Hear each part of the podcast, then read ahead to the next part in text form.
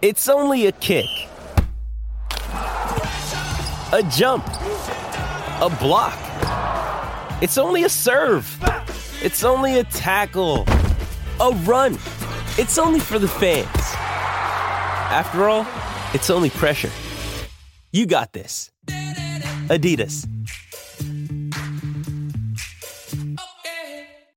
With threats to our nation waiting around every corner, adaptability is more important than ever. When conditions change without notice, quick strategic thinking is crucial. And with obstacles consistently impending, determination is essential in overcoming them. It's this willingness, decisiveness, and resilience that sets Marines apart. With our fighting spirit, we don't just fight battles, we win them. Marines are the constant our nation counts on to fight the unknown. And through adaptable problem solving, we do just that. Learn more at marines.com. Another day is here, and you're ready for it. What to wear? Check. Breakfast, lunch, and dinner? Check.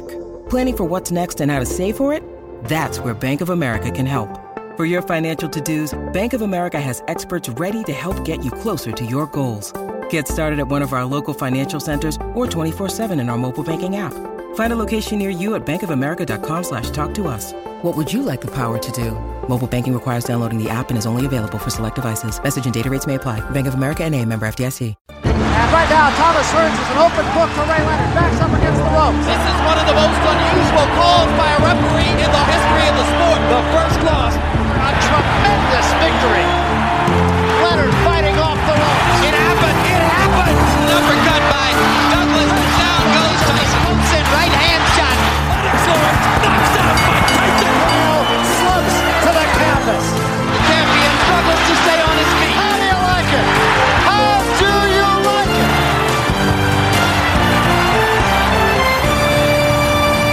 Welcome, fight fans, once again to another episode of Legendary Nights brought to you by BTR Boxing Podcast.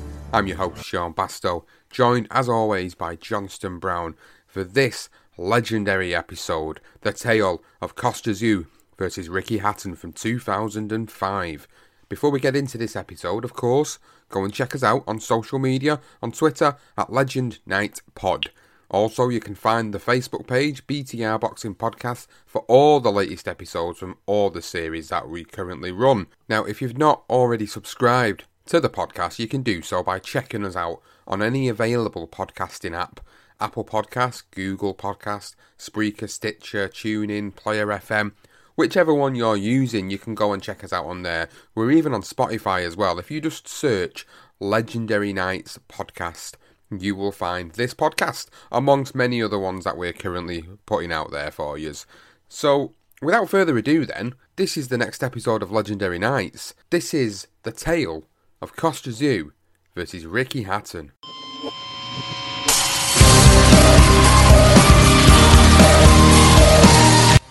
This fight has to be the epitome of a fight inside of one of them old BT phone boxes that you used to see on the corner of your street. This fight, unbelievable. Costa Tszyu and Ricky Hatton from 2005. I was there. I can't say any more than, than that. It's hard to describe the feeling of being in one of the greatest atmospheres, if not the greatest atmosphere I've ever been a part of. And this fight is one that I've always wanted to get an in depth breakdown into for the Legendary Night series. Some may not consider this to be a legendary night as such, but in terms of British boxing, what this meant to British boxing and what this meant to us as fight fans, this for us was a definitive legendary night. It certainly was for me as well. Ricky Hatton's performance against a pound for pound king in, in Costa was was brilliant. It really was. It, it, had a bit of that, that massive fight feel, and it was the first time in a long time that I really felt that. I mean, we you know we, we speak fondly of the Nigel Benn and Eubank and Bruno days. This had that feeling. This had that feeling of those big nights, and this was one of them. It really it gripped me. All the build up beforehand, as well as the actual fight itself, and and the doubters for Ricky Hatton against such a phenomenal fighter in Costa Tszyu. I mean, I can't even imagine what it must have been like being there. It looked amazing when I was watching it on my telly. yeah, well, this is. I can't. I tell you what, this is one of them fights that I don't think I will ever experience an atmosphere like that again. I've been to many a concerts And although it's a completely different scenario, being at a concert, you still get the atmospheric feeling of, of all these people being in unison. And this was the same for this particular night of unison of, of Manchester coming together to see a guy that we loved so much go on to finally, finally achieve greatness by winning the world title on this particular night. So, as always, then with the Legendary Night series, we will do a little bit of a deep dive into the careers leading up to this particular fight. So, we're going to start off with the hitman Ricky Hatton, and he turned professional on September the 11th, 1997, beating Colin McCauley in the first round, but only in his second fight against Robbie Alvarez, he fought at Madison Square Garden on the undercard of another legendary night which we've covered, which was Naseem Hamed versus Kevin Kelly, winning by decision. A year later, Ricky Hatton was awarded the Boxing Writers Club Young Boxer of the Year. What a great start for him that was. Oh, tremendous start. I mean, what what a great one for your career on you know your second fighting fight at Madison Square Garden on Hamed Kelly fight. I mean, oh wow, it's just brilliant, isn't it? And then to pick up the Boxing Writers Young Boxer of the Year award, he even said in his in his book that he was just made up for that. He actually went out and went straight out on the piss and celebrated, as he does. That's one thing we'll always find with Ricky. Is I think the one thing about Ricky, just just briefly going off the subject here, is that he's a guy that you, he's, he's your he's your normal fellow on the street, isn't he? Really, I think that's why we all loved him so much is because we all knew someone like Ricky. So yeah, a, great achievement, a great start to his career. But it was the nightmare before Christmas on December 19, 1998 for Ricky Hatton and his 10th professional fight against a tough journeyman in Paul Denton. And uh, in the second round, a bad cut opened up on his left eye following a clash of heads. Now, it was a, a, a real troubled fight for Hatton, but he did manage to get through. It was a good learning curve for him, and he managed to cut well. The corner managers cut well. And in the sixth round, he eventually floored Denton with, a, with that trademark left hook that ended the contest. So, you know, albeit a good start, bad in terms of he got that really bad cut. And then once the eye healed, Tommy Peacock was his next opponent at the Sports Centre in Oldham, which is where, it's where you're from. Well, you, you support Oldham, didn't you, Sean? I do indeed. Um, so uh, Hatton put Tommy down with a left hook before backing him into the corner and finishing him off with a body shot. One of them lovely, beautiful body shots that we always love to see from, from Ricky Hatton, and it won in the vacant central area light welterweight title. And three months later, Hatton stepped up again. Uh, matched against lefty Southport Dillon Carew for the vacant WBO Intercontinental light welterweight title. Hatton, Anthony Farnell, and Michael Gomez were top of the bill in Halifax. All three were from Manchester up and comers, and Hatton went on to stop his late replacement on his feet in the fifth round. So he's starting to gain a bit of traction at this point in the small hall circuit. People are starting to see this kid, and he's going there and he's stopping people with body shots. He's winning central area titles and you know, a lot of people at that point were, certainly starting to make noise about him. And I sort of first discovered him not long after he made his professional debut when I was watching Ricky Hatton. And I think at this point, uh, even I knew there was something special about this kid. And I think, you know, this guy's going to go on to do well. And in Hatton's next fight, he was caught again by Paul Denton's brother, Mark Ramsey. In a fight that went the six round distance, Hatton was booed for the first and only time in his career and he even went on to say, In my 48 fight career, I think that was probably my worst performance. Yeah, and, and one I didn't know that uh, Paul Denton was Mark Ramsey's brother. But yeah, by the sounds of it, it was a bit of a bad one. Got booed, obviously. I believe he felt that um, even the people that had come to watch him being hyped up a little bit, like he said, Shawnee was the guy that many were touting to, to, do something. And you know, if you watched him this night, you would have thought, who the bloody hell's Ricky Hatton? And what the bloody hell are you talking about? But following the, the four month absence from the ring due to the cut sustained against Ramsey, which was again, you know, another cut in this fight, Hatton returned to his old self, stopping his next seven opponents. The next seven, he went on a, a bit of a surge and got rid of them all. So after that really shit performance, he came back and, and showed exactly why people were talking about Ricky the way they were. And and that was before the British light welterweight title shot against John Thaxton. Now, this is one fight I do really recall back in October 2000. Basically, in Ricky's own words, I think you, this is, it puts the fight into perspective.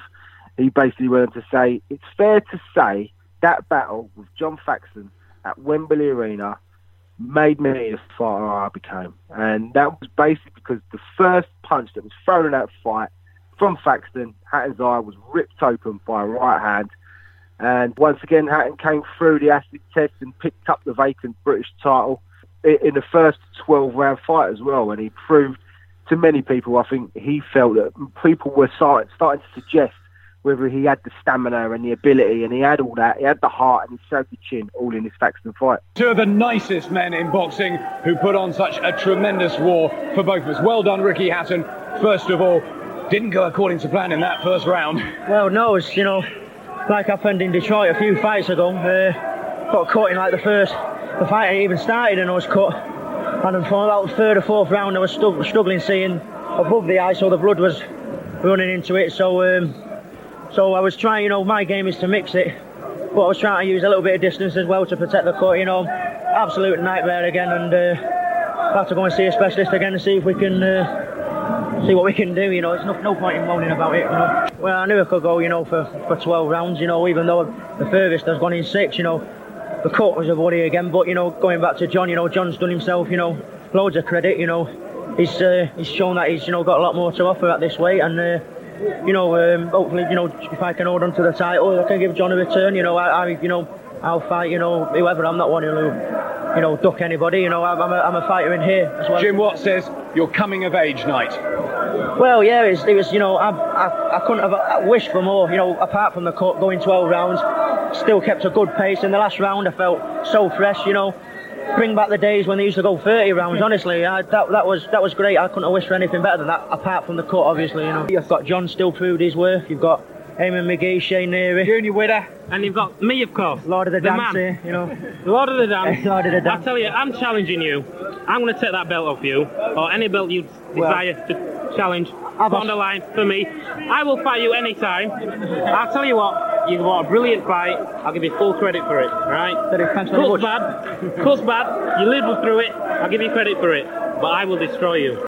That Thaxton fight I think for most British fans that followed Ricky Hatton's career will re- remember it fondly because it was an absolute war of attrition.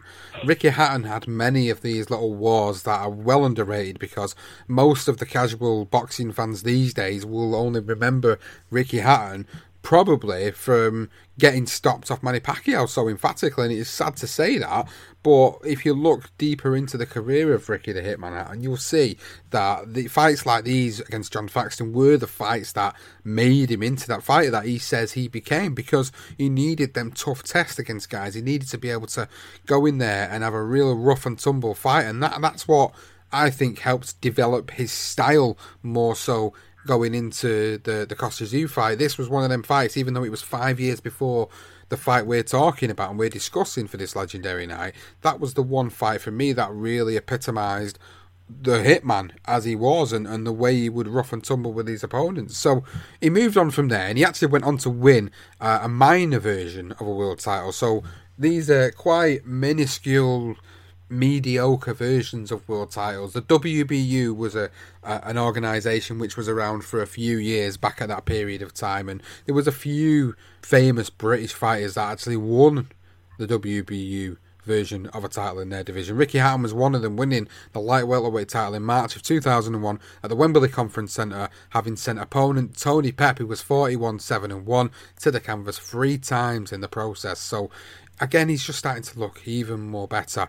And I think another significant fight in his career leading up to the Costa Zoo fight was on April the 5th, 2003. Ricky Hatton took on a 39 year old Vince Phillips, who was 44 7 1 at the Manchester Arena in a fight that almost collapsed at the last minute. Now, Vince Phillips was in the changing rooms disputing how much he was going to get paid. He was actually about to walk out of the arena with Aldo Rios warming up as a substitute just in case until Hatton's agent, Paul Speake, run after him and said, Vince, where are you going? Of course, in the end, Vince did eventually make it to the ring. It's a crazy one, isn't it? The fact that Aldo Rios warming up, and even and nobody knew he was to, whether he was going to come out. I think he even had I believe it would have been Frank Warren that um, he had problems with his kids, looking after his kids as well, to come over here. And Frank Warren sorted it out. I'm not quite sure what he did. just paid for babysitter. I really don't know. But he managed. They, they really struggled to get him out here, and then he literally was arguing over money. I mean, he's 39 years of age. You know, he was. That, to be fair, many would say that was probably you know he wasn't as good as he was, but you know, it was still a good fight. And and the the MEN, I mean, Manchester. If you you can watch the fight, I mean, it's buzzing. I mean, even Ricky Hatton said that you know his fan base was really starting to grow. Uh, and this fight was one that the Manchester fans really started to, to get behind. Now, as I say, although Vince was past his best, he was still a good fighter, and, and the only fighter, of course, to have beaten the reigning champion at the time, which was Costa Zoo. Uh, and he actually stopped him in 10 rounds, which we will speak about later on. It was six years earlier. Now, Hatton was susceptible to his pinpoint right hand as he tried to sink that left shot to the body. So you can imagine, you know, that's what that's one thing Hatton tried to do is get in at the body. It's going to leave him susceptible to that right hand over the top. But you know, he got through it, and it was one point where in the third round, Hatton got cut badly again, and even Cuts man Mick Williamson would also admit sometime after that it was the worst cut he'd ever had to deal with in his career at that point. Now that it just shows you the fact that you know he, his career spanned over several decades in the sport. Now, despite the troublesome fourth round, Hatton went on to win a unanimous decision, and the scorecards read 120 to 108, 120 to 107, and 119 to 109.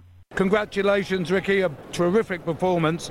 Did you think you would score a virtual wash, uh, you know, washout against a man of his caliber? Um, you know, I always know, you know, with my power and um, with any big punches, you know, that the fight can go at any chance. And I was always hoping with my body shots and my big shots that, you know, I might get him.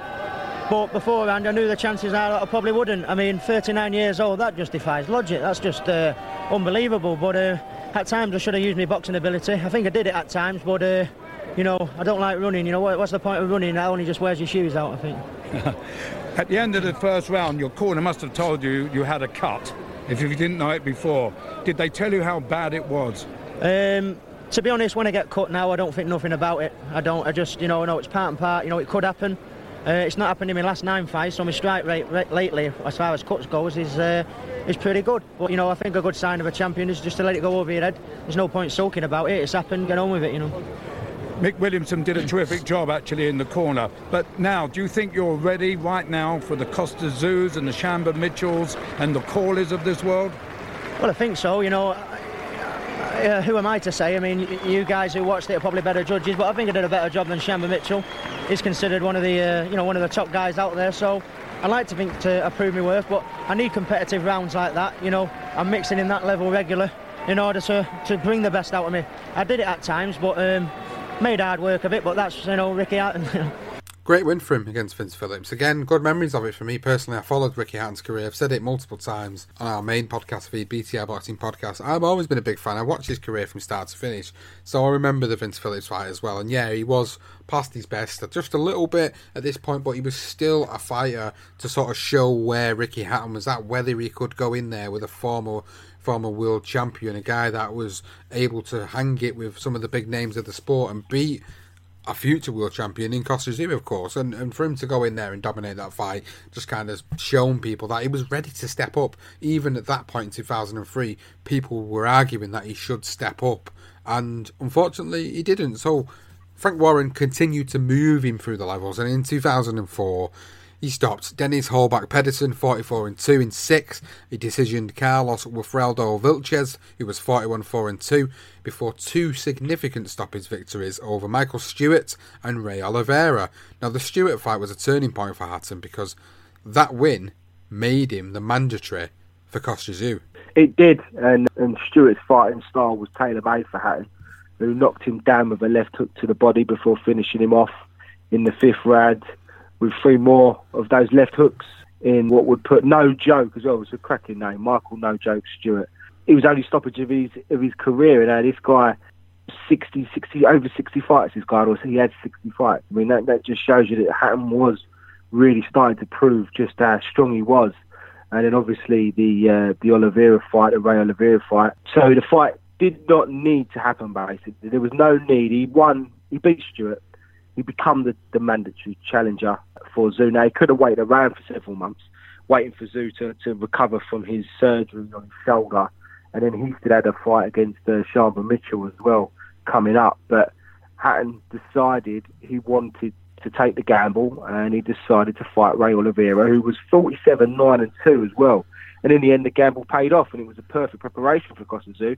He stopped the tough American at the XL Arena in 10 rounds, once again becoming the first man to do so in 59 fights. I mean, Ricky Hatton was becoming a real star, and, and, and you know he was the number one contender for Costa Tszyu, and and that was his next fight. Uh, and interestingly, in this time before Costa Tszyu, the MEN in Manchester became his venue, he became his Lions Den, and he actually had fought there before the Costa Tszyu fight 13 times as well, which I thought was quite an interesting little fact to throw in there in, in 38 fights. It was time for Hatton to really show whether he could cut it against the best. Well, this is where we move into the career of Costa, the Thunder from Down Under Tszyu.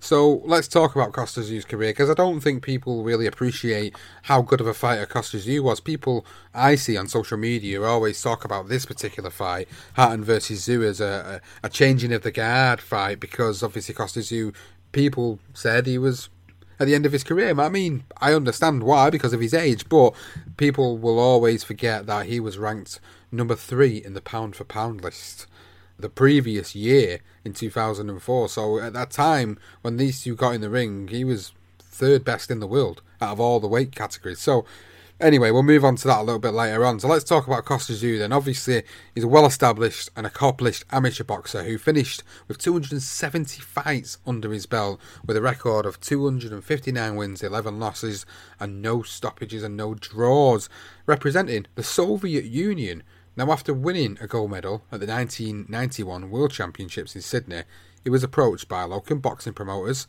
so he decided to pass up the 1992 Barcelona Olympics in favour of a professional career in Australia.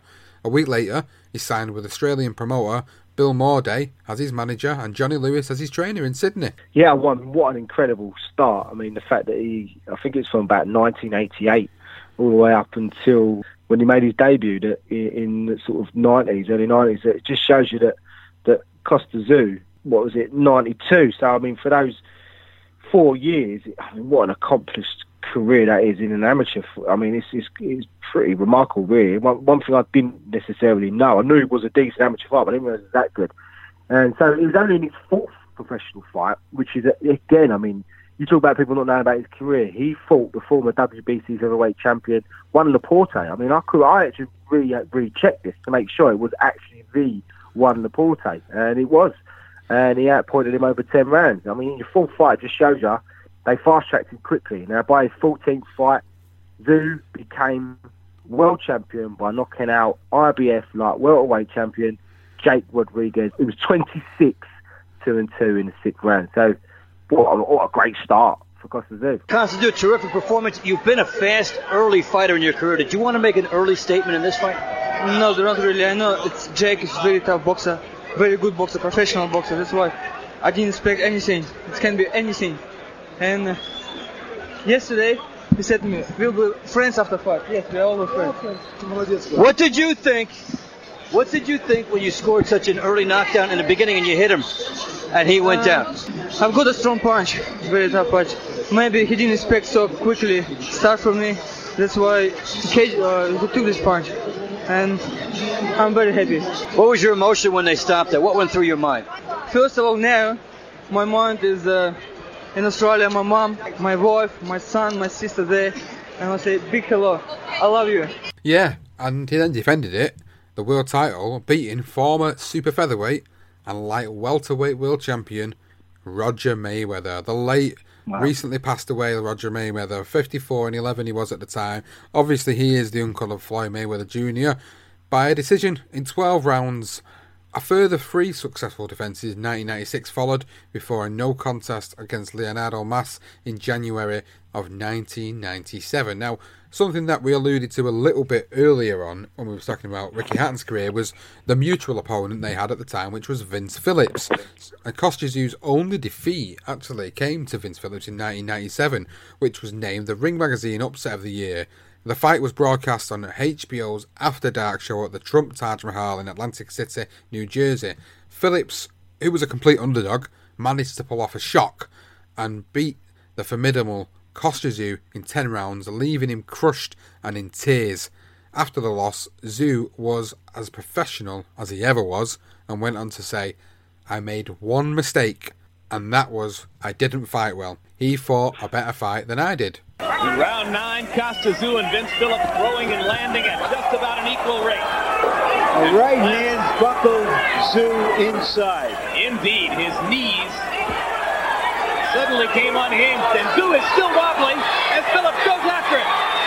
Vince Phillips on the verge of a big upset here. Tszyu is out on his feet. And that's it.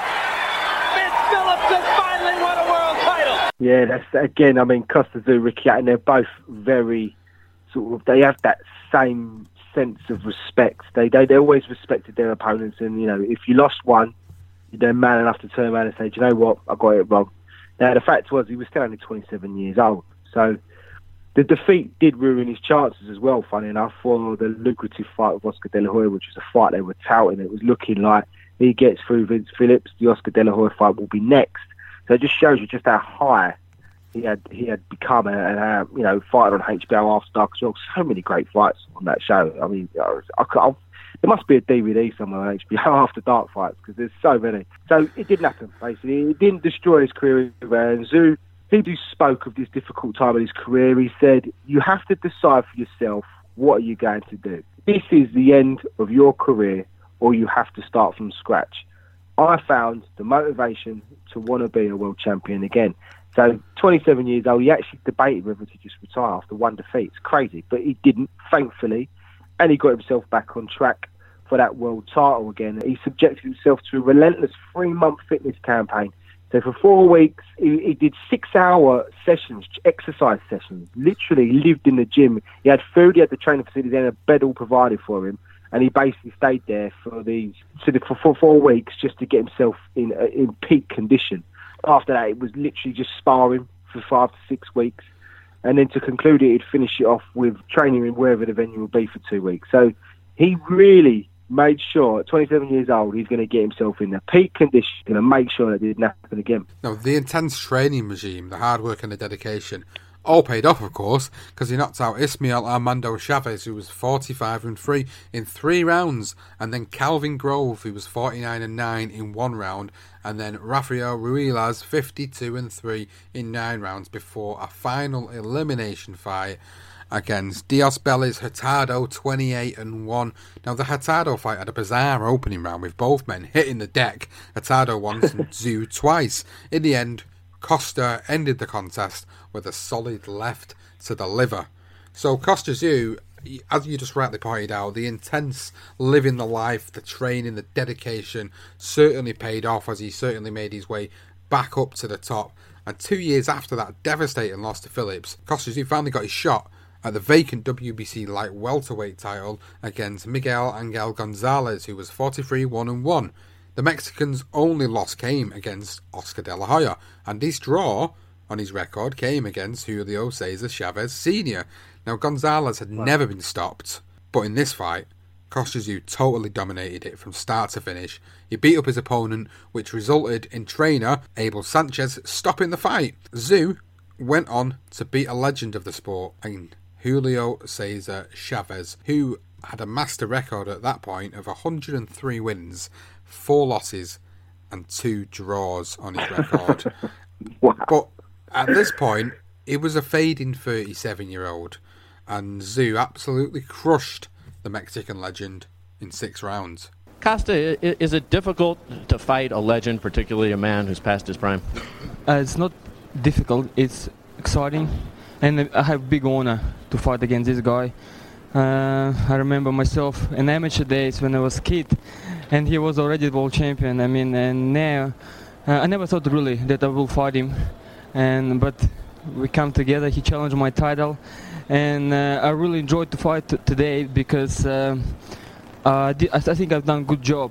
Good job in uh, I won all rounds in my scorecard. In my scorecard, in my view, uh, just uh, it. I mean, some of the some see a little bit more game than you might have expected, though, than you might have expected. Yeah, of course. One of the things is I expected him to throw in uh, wild punches.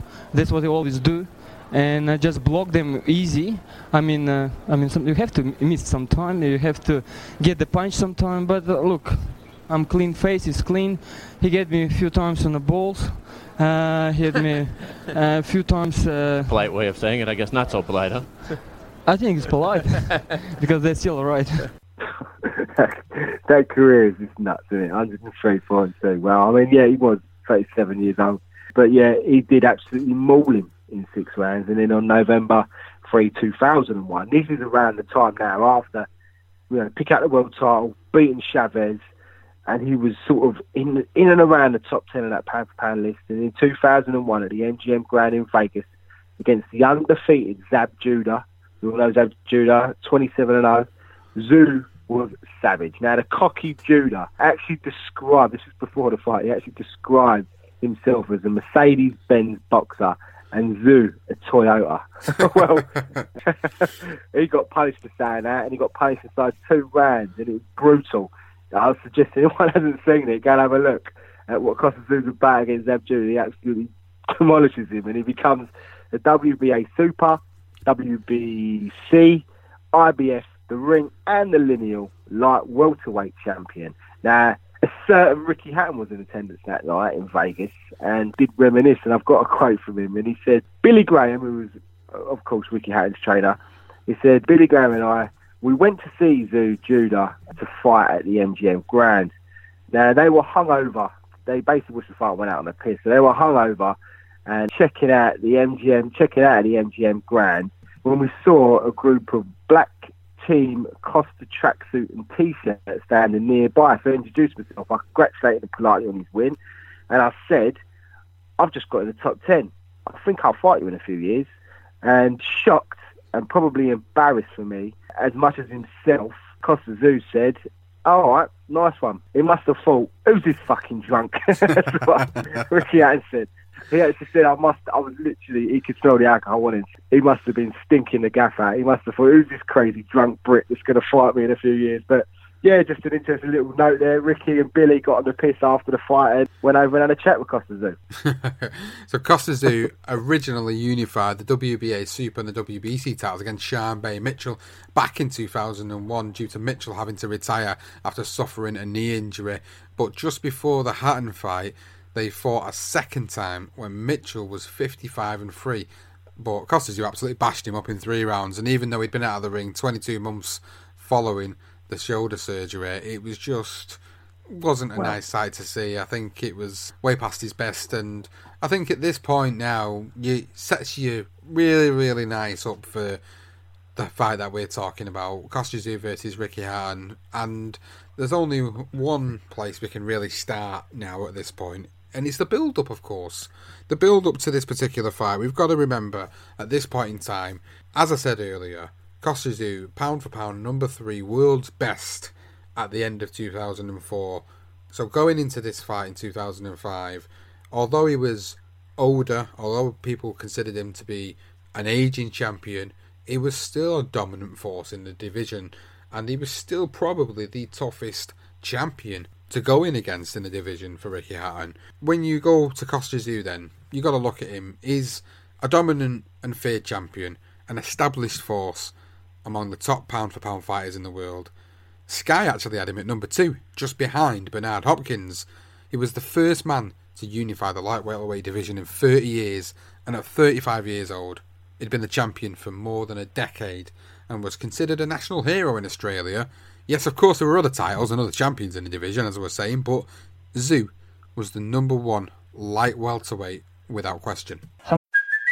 Hey, it's Kaley Cuoco for Priceline. Ready to go to your happy place for a happy price? Well, why didn't you say so? Just download the Priceline app right now and save up to 60% on hotels. So, whether it's Cousin Kevin's Kazoo concert in Kansas City, go Kevin, or Becky's Bachelorette Bash in Bermuda, you never have to miss a trip ever again. So, download the Priceline app today. Your savings are waiting To your happy place for a happy price. Go to your happy price, Priceline. When you need mealtime inspiration, it's worth shopping Kroger, where you'll find over 30,000 mouthwatering choices that excite your inner foodie. And no matter what tasty choice you make, you'll enjoy our everyday low prices, plus extra ways to save, like digital coupons worth over $600 each week. You can also save up to $1 off per gallon at the pump with fuel points. More savings and more inspiring flavors make shopping Kroger worth it every time. Kroger, fresh for everyone. Fuel restrictions apply.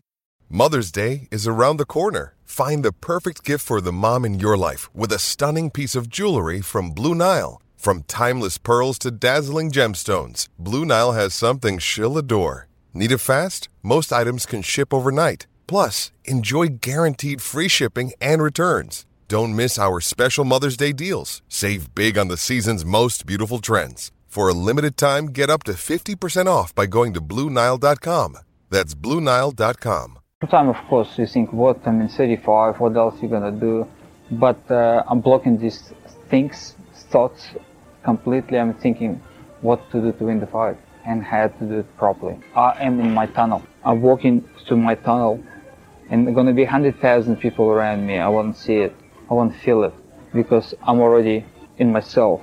I'm gonna be so focused that uh, nothing gonna bother me. You ready to go? I am. Prediction? Uh, great fight. Great, great fight. Entertainment from first second to the last. And Kostya Tszyu will remain the world light welterweight champion. This one here. No doubt. This one here. Ah, he absolutely was. Uh, and and Sky, I mean, just before the fight, there is a the whole fight is on YouTube. You can you can basically watch all the build up and Sky throughout there, pound for best, and Bernard Hopkins at number one, and and Kostya Tszyu was number two. Floyd Mayweather, I think, was uh, junior was around four or five. I mean, he wasn't even anywhere near the top three. So Kostya Tszyu was the man. Quite clearly, as you said, he was he was the man to be. And Ricky Hatton, of course, was still unproven. So understandably, was a massive underdog coming into the fight.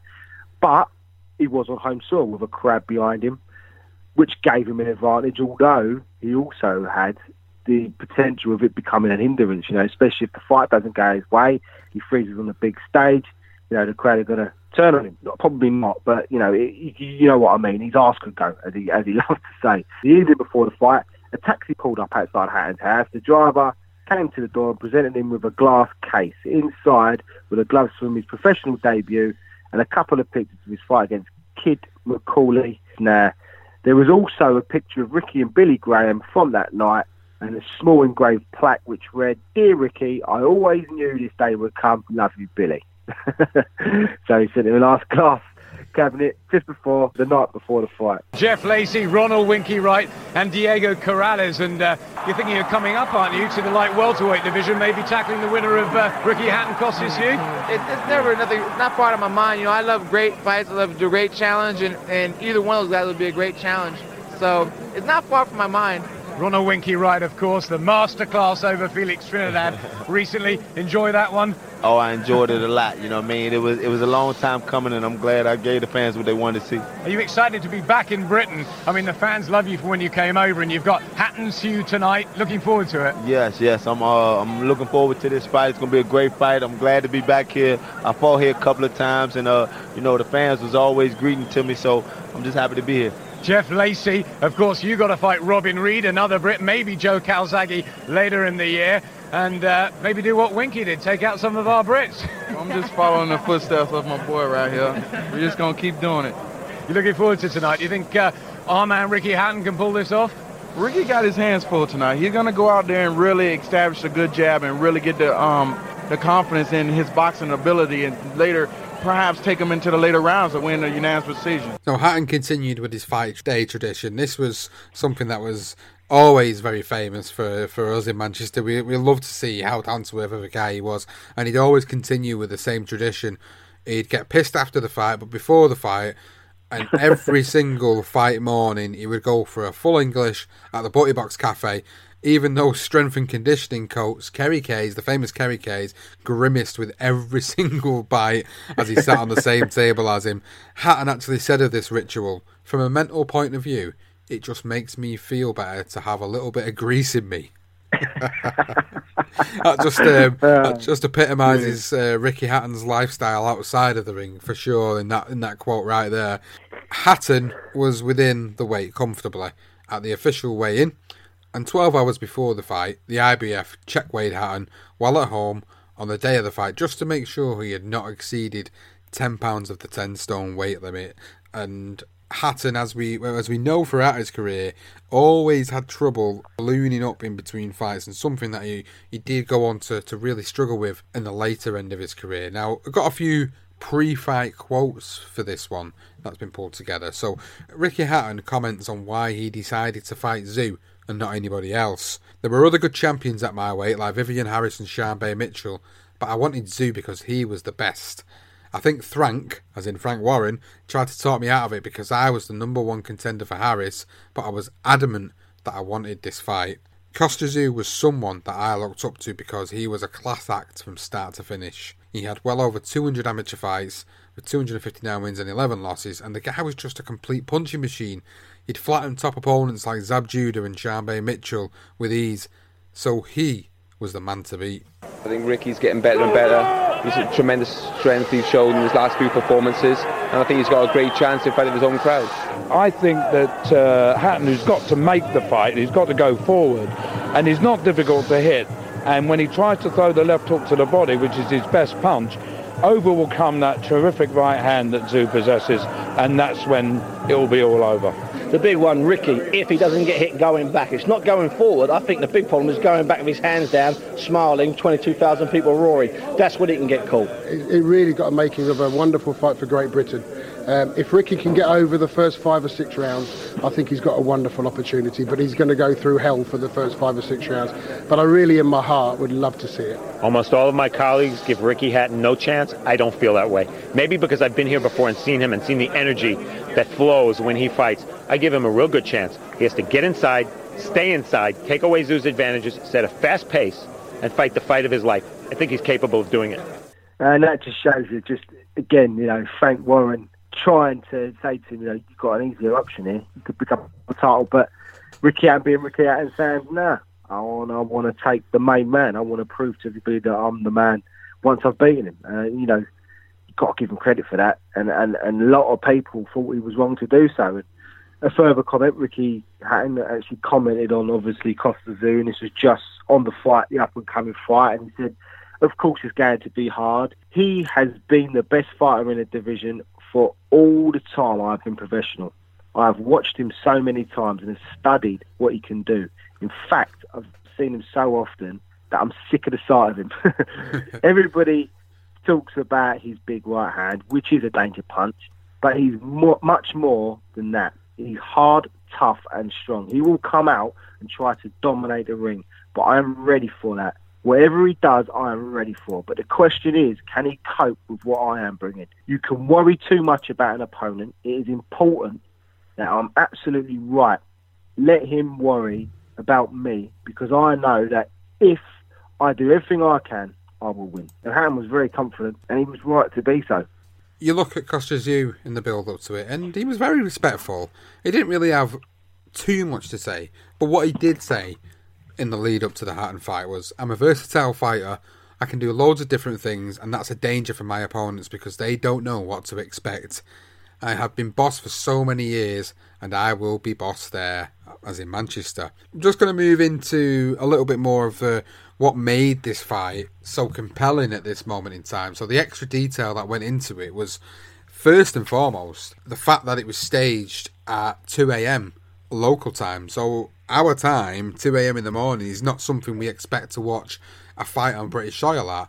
But they did that to accommodate the TV company Showtime, who was broadcasting it on their primetime television over in America, of course. So it was a part of the deal getting Tszyu over to Manchester. Plus, the champion got a larger share of the purse for conceding the home advantage. So obviously, money will have been a factor in it. And then all these little niggly negotiations that went on we all had to stay up till two o'clock in the morning to watch a fighter in our home city in our home country fight at two o'clock in the morning, which was absolutely Mental. ridiculous. But at the time, we didn't think of it like that because we thought of how big the fight was. We didn't think about all the negotiation, the little niggly things that go on, and, and champions' advantages and all the rest of it. And, and this is something that, you know, even looking back on now in hindsight, I can kind of understand why they did what they did because they wanted to get him over here because they wanted that advantage of being in the cauldron of the Manchester Evening News Arena. Now, Hatton's WBU title was not at stake, which I'm not surprised because it was a pretty joke of a title, to be honest. It was just the IBF title that was at stake in this particular fight, and understandably, Tszyu was a 1 to 2 favourite with Stan James, having been 2 to 5 on, while Hatton's odds had been shortened on the day before the fight from 5 to 1 for 6 to 4. So, wow. the general consensus at the time was that Kostya is probably going to walk away the victor. Hatton may be able to put on a really, really good show and rise his stock. But I think most Mancunians felt like this was going to be Ricky Hatton's night. Russell Crowe here, who, uh, of course, is playing James Braddock in the uh, Cinderella Man story, and you trained alongside Kostya Tszyu back home. What did you learn from him? Uh, learned a hell of a lot from Kostya Tszyu. He's probably one of the most formidable athletes that I've ever come across. You know, his training regimen is second to none, and uh, he taught me a lot. And he also very kindly allowed me to begin to explore the mental side of boxing, you know, which is uh, even as significant as significant as the physical side. Angelo Dundee calls Kostya Tszyu the best pound-for-pound fighter he has ever seen in his life, and he's seen a few fighters. Well, I think the most, the cleverest thing that Ricky Hatton has done is uh, not tried to beat Kostya Tszyu with words, because that never works. Just ask Sean Mitchell and just ask Zab Judah. You call him fat and old, and you're going to die. The greatest thing about Ricky, and, uh, and, it's increased my respect for him tenfold as well, is he knows who he's fighting, you know, and I'm, I'm sure he's done the preparation and he's got good men around him, so it's going to be a fight tonight, mate. But I tell you what, in my heart, it's got to be KT, mate. I think so. I think many people did. I, I, being a fan of Ricky, I hoped that he was going to win it. I didn't know that much about Crosses. I knew he was a the way they were talking about him, I sort of briefly had a, a, look. You know, it wasn't as easy as it was. I mean, 2005, I think there was YouTube. I believe there was. I, I probably had seen odd bits in the lead up to it, but I knew it was going to be a tough night for him, so I wasn't surprised. But I mean, the one thing is, 2 a.m. in the morning, we get 22,000 tickets that you know they sold in just five hours for this fight, which is just mental considering that that start time. And it's just it's just funny. It just shows you just just the following he had, and not only were Manchester behind their hero, but obviously a nation was rooting behind rooting for Hatton as well. While the rest of the world were just paying attention. They were, you know, they had this time. They put this time, this slot in for 2 a.m. just so America could get out and watch these fights. I'm happy because it's a fight I know I can, I'm well capable of winning. I hope to not only do myself, my family, and my friends proud. You know, do the country proud. It's great when we have British fighters winning world titles. Hopefully, I'm, you know, I'm going to, you know, do a lot for, for British boxing, not only for, you know, for myself. We all want to become a world champion, but not many people get the chance to be the number one in the division, and I've got that opportunity. And believe you me, you know, have faith in me. I'm going to do it. So just before the fight, there was a nervous energy in the air, and Hatton could feel it. Now it was completely out of the blue. An old opponent came bursting into the change room. So this is just before the fight. They were in the change room and his old opponent was Eamonn Magee, and a Northern Irishman that went the distance three years earlier in the same venue in, in Manchester. The same guy that got under Hatton's skin so much he actually hated him.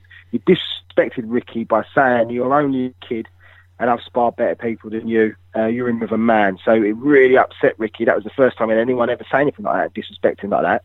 But he came charging through into the dressing room, and he gave Hatton a prep talk and this is basically what Hatton says in his book, and he says, uh, so Magee said to him, don't listen to all those that have written you off.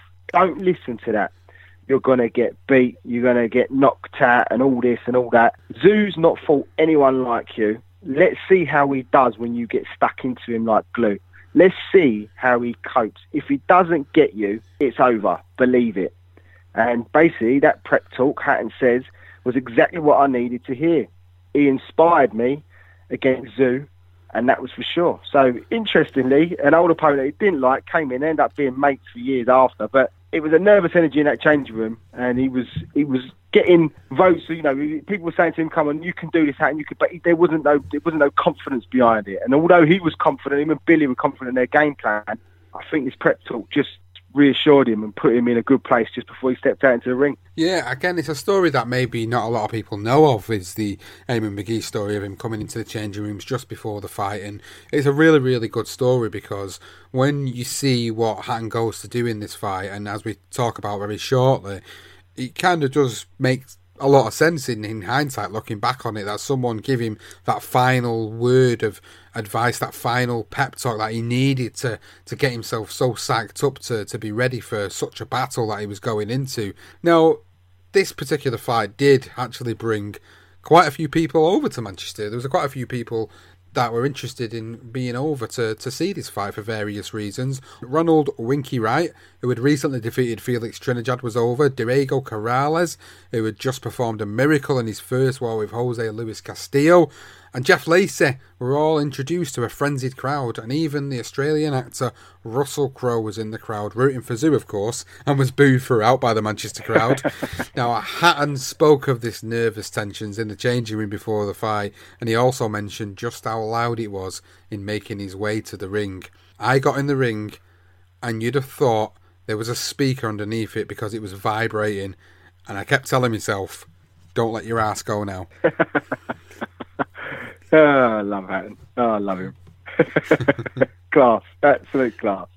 So we get into the fight, and the fight itself, obviously, now Ricky speaking of his entrance, he was nervous. I think a lot of people were. I'm sure you probably was as well, Sean, being in the crowd. I was nervous. I weren't sure really what to expect. You know, we were getting the views of all the pundits, and many were backing him, but still reluctantly. And obviously, the, the promoter of the night was Frank Warren. It was broadcast on Sky Sports, box office, and on Showtime, and also in Hungry Sport One, which is quite an interesting one.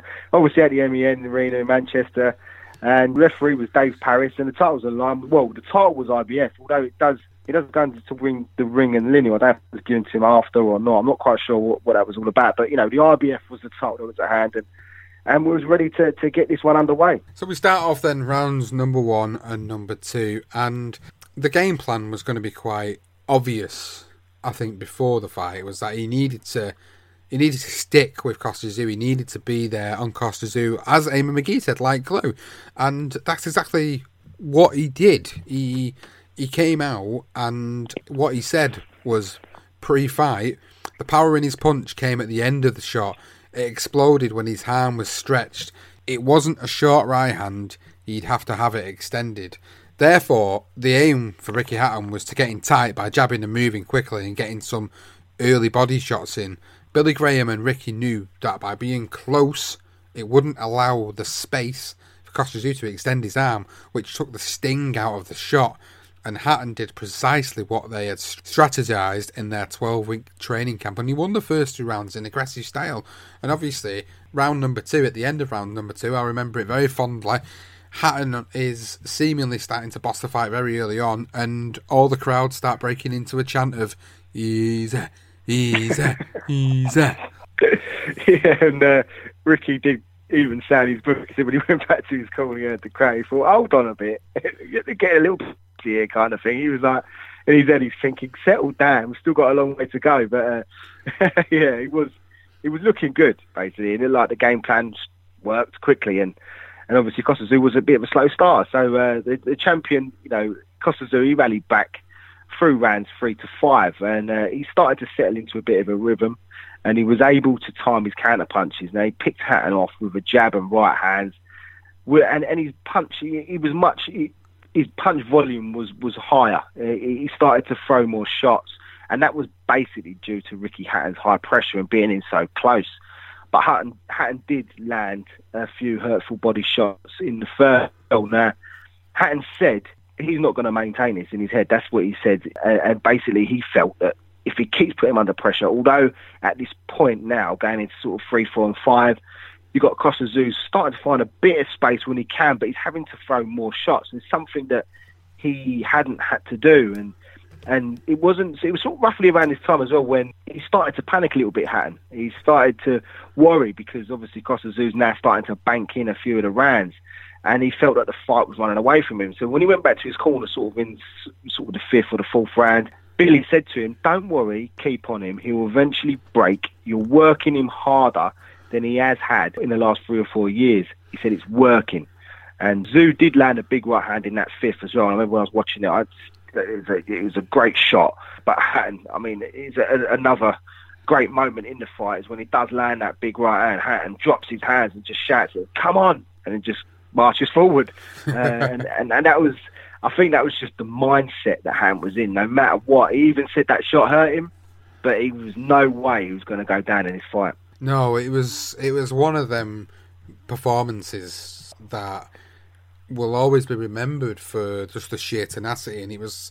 I always say it's like it was destined to be that moment, and it certainly was for Ricky Hatton. Now we're going to round six, between six and eight, and he managed to restore his composure at this point. Ricky Hatton to continue with the game plan of smothering Kostya Tszyu, which at times, of course, did look messy, did look a little bit reckless, but there was always a method to the madness in that performance against Kostya Tszyu. The six was a close round, which could have been scored either way, although Hatton took the early part of it, coming out like a train. There can't be any arguments that Hatton took the next two rounds, though. As you could see at this point, the 35 year old Kostya Tszyu had started to feel the pace and become frustrated. He knocked Hatton to the canvas in the closing stages of the seventh with what was an illegal low blow, and the stadium were belting out, There's only one Ricky Hatton. Yeah, he was the he was getting frustrated, Kostya Tszyu, and you, you could see it. You know, he had never fought at this pace before in his whole career. He needed space. He needed, you know, if if, if Hatton had gone in there and gone jab for jab, this fight at this point probably wouldn't have been at this stage. I don't think Hatton, I know Hatton for certain. He knew that the game plan had to be to getting close. Just to, as he said, you know, the big shots were always the, sh- the they weren't the short ones. They were the ones at the end of the shot. They were the hurting ones. You know what you see against Zab Judah. I'd urge anyone going and watch the Zab Judah fight because you know exactly what Hatton's talking about with that power at the end of the shot. So into round nine, and obviously there was a few deliberate blows in six, in between six and eight from Kostya Tszyu, but you know Dave, he, Dave Parris, the referee, he didn't he didn't do anything about it. So Hatton did respond, and he responded in round nine with a deliberate low blow on Kostya Tszyu, and he was warned again after Tszyu was warned in the ninth himself. So Hatton recalled the moment in an interview with Ring Magazine uh, with Doug Fischer, and he did say that Kostya had landed three or four low blows, and there had been no point deduction. So I thought if I hit him with one, the referee can't take points away straight away. I really sunk that one in, and the referee Dave Parris was in an awkward position because all he could do was warn me. so I think that's one thing with Hatton. You see in the fight, he says it himself. Anything, if, if Kostya hit him in the back of the head, in the back of the head. If he hits him low, he's going to hit him low. If he's inside and he's holding him, he's going to hold him back. He was just doing anything, but he, he was beating him to everything. He was just, he was just so assertive. He was the, the youngster against, you know, the guy that was the experience and and Hatton was just manning him at points, like especially when they were in close, like you say, that like an old BT phone booth. It was literally like that. He was inside. He was trying to get the body shots in, taking away that right hand. Although Kostya Tszyu did have a left hand as well, we see that in his other fights, but he was really starting to to play with Kostya Tszyu around this point, going into round ten. So in round 10, it looked like Hatton had caught his second wind and he went straight after Tszyu. Although the champion did have his own little burst and landed a six punch combination, which all landed on Hatton. But the sting from his punches at this point had seemed to have gone as Hatton had absorbed them pretty well. And in fact, the rally looked like seemed to have taken more out of Tszyu than it did out of Hatton, strangely enough, who also knew the fight was turning in his favour. And he actually said, I think he's ready for the taking now, Billy. He's just come out of the clinch there when we was grappling inside and he just felt weaker. And for much of the 10th, the crowd could sense there was a shift as they were unable to hold their excitement. So at this point, everybody's just going absolutely bananas in the Manchester Arena. It's we, you know, we're all loving it. It's amazing, amazing atmosphere at that moment in time, and you could feel and sense in the air that that something was coming. Did you? So you? I'm just just curious now. So when you was watching that fight, did you feel that he's going to stop him, or did you just feel that he had done enough? He's going to win at some point. I think he was going to stop him. I do. He looked like he was going to stop Yeah. him, and I think as as you move into round number eleven now, and you describe round number eleven, Johnston, when you describe it now, this is exactly sort of how I was feeling at the time. So yeah, in round eleven, there was a back and forth in which both fighters did take punishment, but Hatton was clearly starting to hurt Tszyu, and he was getting the better of the exchanges. I felt. I mean, he, it was clear to see at this point because with the low blows, he was trying everything he possibly could, and then the body punch that landed on Tszyu following another burst, it looked like it took the wind out of his sails. It really did. Kostu took it. He took it. And he sort of had a bit of a poker face on it, and you could see that he was really you, Hatton was the stronger man in there at this point. And as both fighters were about to do battle for that last round, Kostya Tszyu, he failed to emerge from his corner. Tszyu is in survival mode at the moment, just waiting for the bell to finish this round. Can't really muster anything. Everything they worked on in that Phoenix gym, or a lot of it anyway, has paid off. He's had to come through some bad moments, but they knew that too.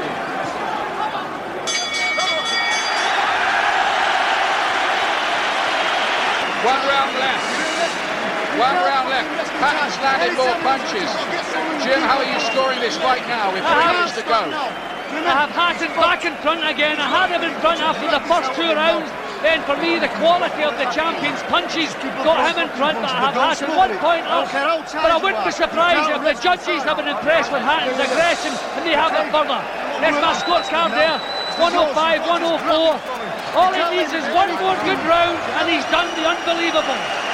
That was just the, the slipping of the canvas, but quite rightly, Ricky took full advantage of that. I think they've retired them. There's something going on in the corner. Let's have a look, let's have a look here. Dave Parris is talking. The shoot's gone in, it's over! The dream is made real! Ricky Hatton rocks the world with a truly stunning win over a modern legend. He is the champion of the world. The Hitman really has arrived in the big time. His trainer, Johnny Lewis, decided he had had enough. His man had enough, and he threw in the towel. And there is actually, um, I, I if it was an American station that I'll call it on, but you can actually see the corner, and there is a bit of a problem in there. I don't. I think Johnny Lewis and Kostya fallen out after this. Johnny called it. He said, "I don't want you to take no more," and uh, you could sort of see Tszyu shaking his head, but you weren't sure if he was shaking it to say had enough was shaking his head because he was disappointed that Lewis threw in the towel. But it was it was Johnny Lewis that made the decision. He was the guy in the corner. He knew Kostya better than anyone else, and he felt that Hatton had basically taken the life out of him, and he couldn't come out for that last round. Yeah, it's absolutely mental, mental, unbelievable. And I think um, the funny quote that Hatton mentions about this particular moment is at the end of that 11th round, he turns around to, to Billy Graham and says, I'm finished. I've got fuck all left.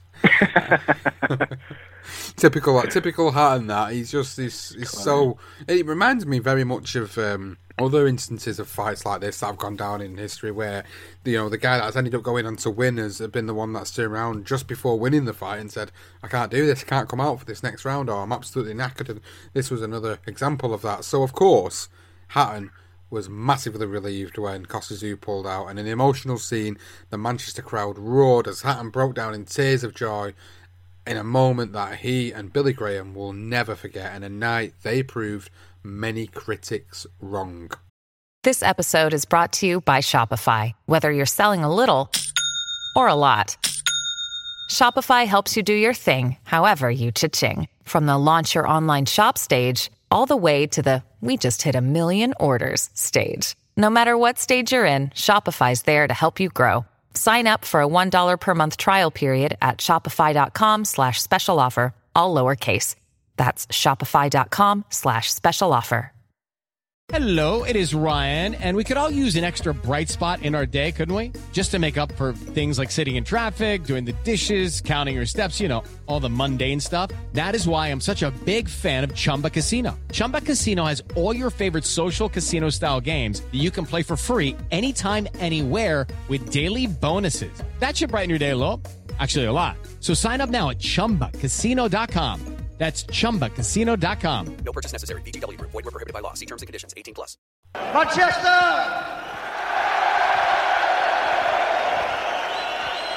I always said I'd be number one. And you know what?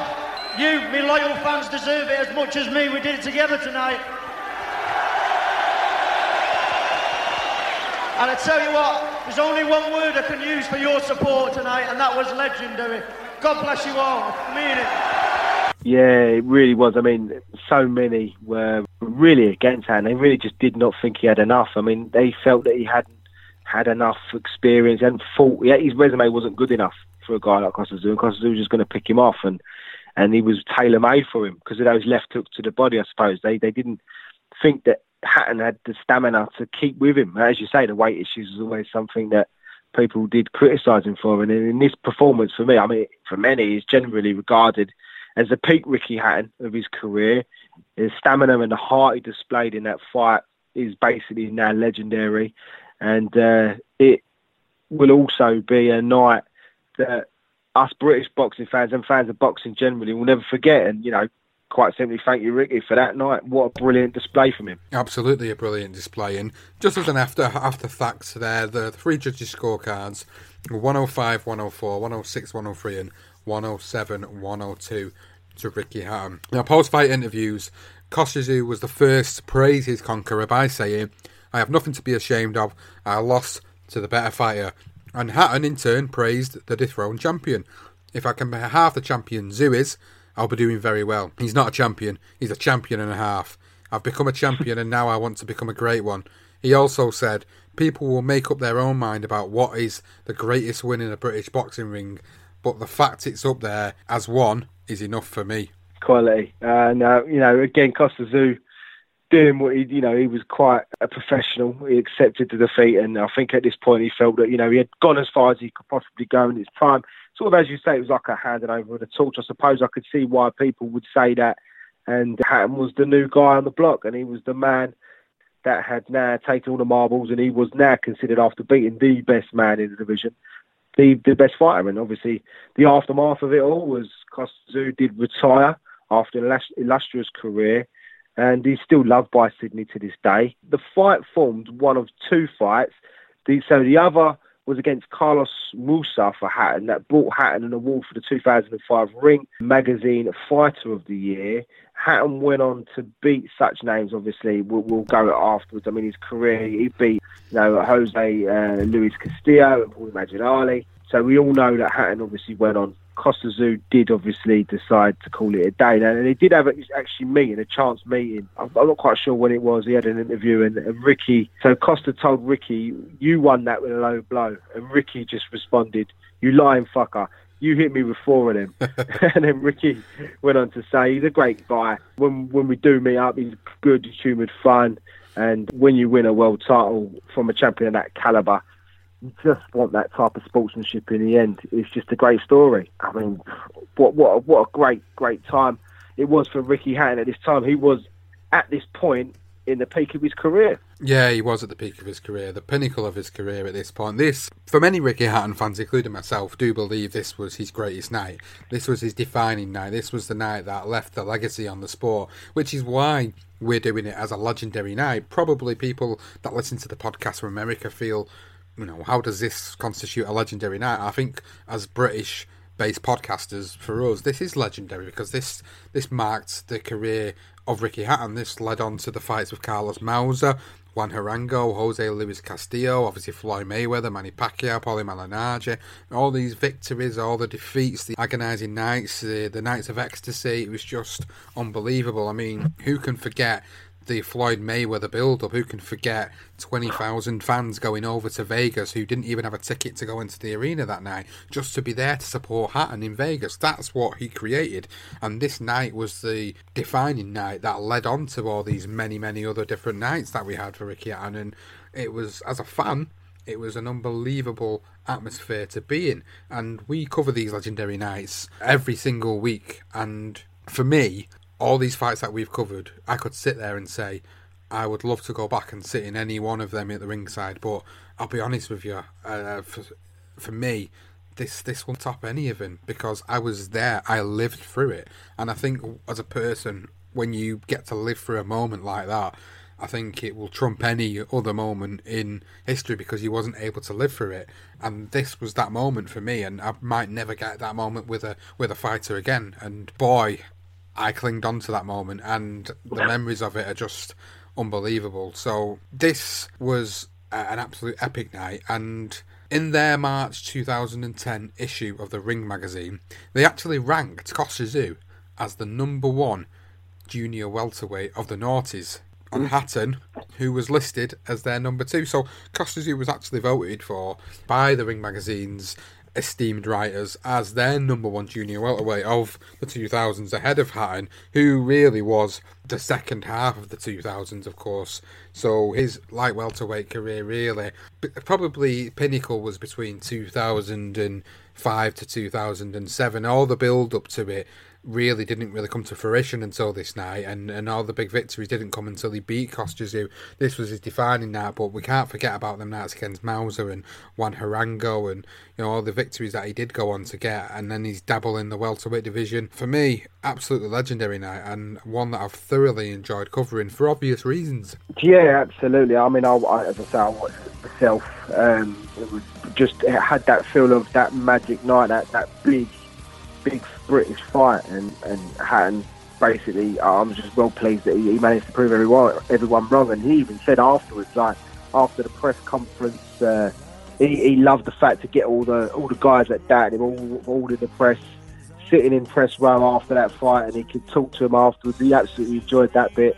Then going out, obviously getting on, getting on it, getting pissed as he as he did, and he said even at sort of ten o'clock in the morning when he emerged from the after party, there was still fans just sort of clamouring up lamp posts and jumping around. It was like someone won the World Cup. That's how we felt. Uh, that was, had that feeling about it for him. And obviously, you know, the Mayweather one. I mean, again, I, mean, I always felt that, that the welterweight division was just too much for him, and, and clearly Mayweather was too big. And I just think that was the problem there. I think if they had fought in a lower weight class, I think it would have been a, a different fight. I'm not saying Hatton would have won it, but I think it would have not been a lot closer than it was. But he did have some great nights. And the other one was the Senchenko as when he come out of retirement. I mean, I, I did feel that I hope that he would get that win that night. And he even said in Manchester that he, he still feels that that night against Senchenko was the greatest, the most the noises he had ever heard the Manchester Arena. So quite interesting there. But obviously his greatest night is Kostya Tszyu.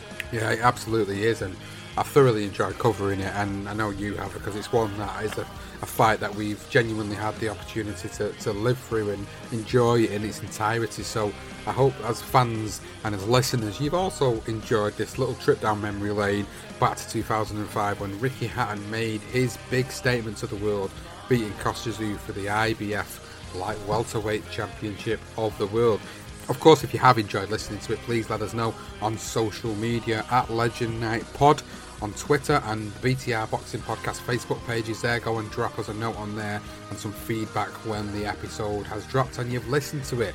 If you've not already subscribed to the podcast, you can do so by checking us out on any available podcasting app like Apple Podcasts or Google Podcasts or Spreaker, Stitcher, any of them that are out there. Just search for Legendary Nights and you will find this podcast and all the variety of episodes from years gone by that we've got.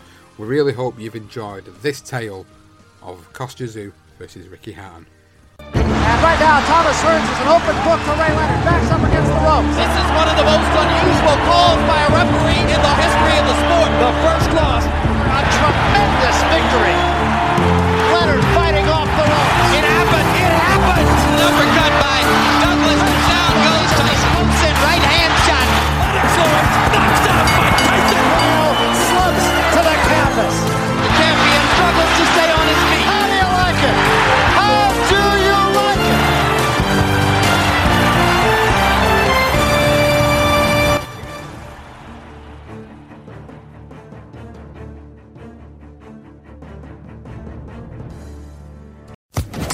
Social Podcast Network. It's time for today's Lucky Land horoscope with Victoria Cash. Life's gotten mundane, so shake up the daily routine and be adventurous with a trip to Lucky Land. You know what they say. Your chance to win starts with a spin. So go to LuckyLandSlots.com to play over 100 social casino-style games for free for your chance to redeem some serious prizes. Get lucky today at LuckyLandSlots.com. Available to players in the U.S., excluding Washington and Michigan. No purchase necessary. VGW Group. Void where prohibited by law. 18 plus. Terms and conditions apply.